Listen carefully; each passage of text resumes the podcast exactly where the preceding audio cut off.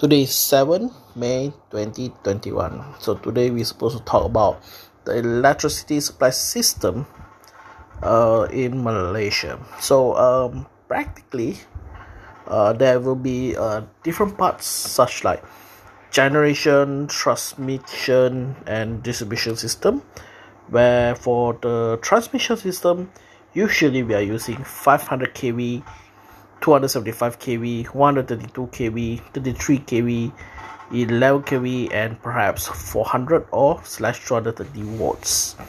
So those are between the transmissions.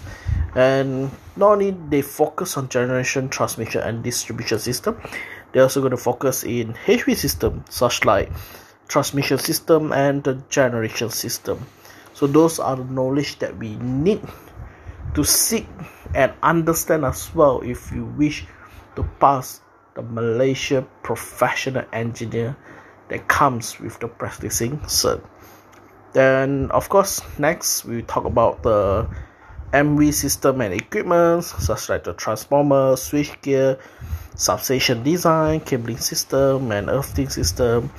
Then they talk about LV distribution system, where we uh, touches and uses IEC 60364 as well as uh, two local make standard that uh, to be used concurrently with IEC 60364 which is MS 1979 and MS 1936 if I'm not wrong MS 1979 is supposed to be used for residential whereby 1936 MS 1936 supposed to be used for the commercial level. Then we of course we're going to talk about power qualities and electromagnetic compatibility. So those are the final topics, uh, five topics that are to be tested in the profession Malaysia professional engineer examination. First is the generation, transmission, and distribution, and then high voltage system, uh, medium voltage system low voltage distribution system and of course the power quality and the electromagnetic compatibility. So that is the fifth five subjects that we touched today for the electricity supply system.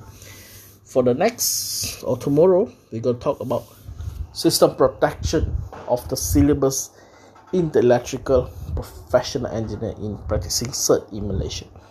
Thank you for listening and hope you enjoy and understand and learn.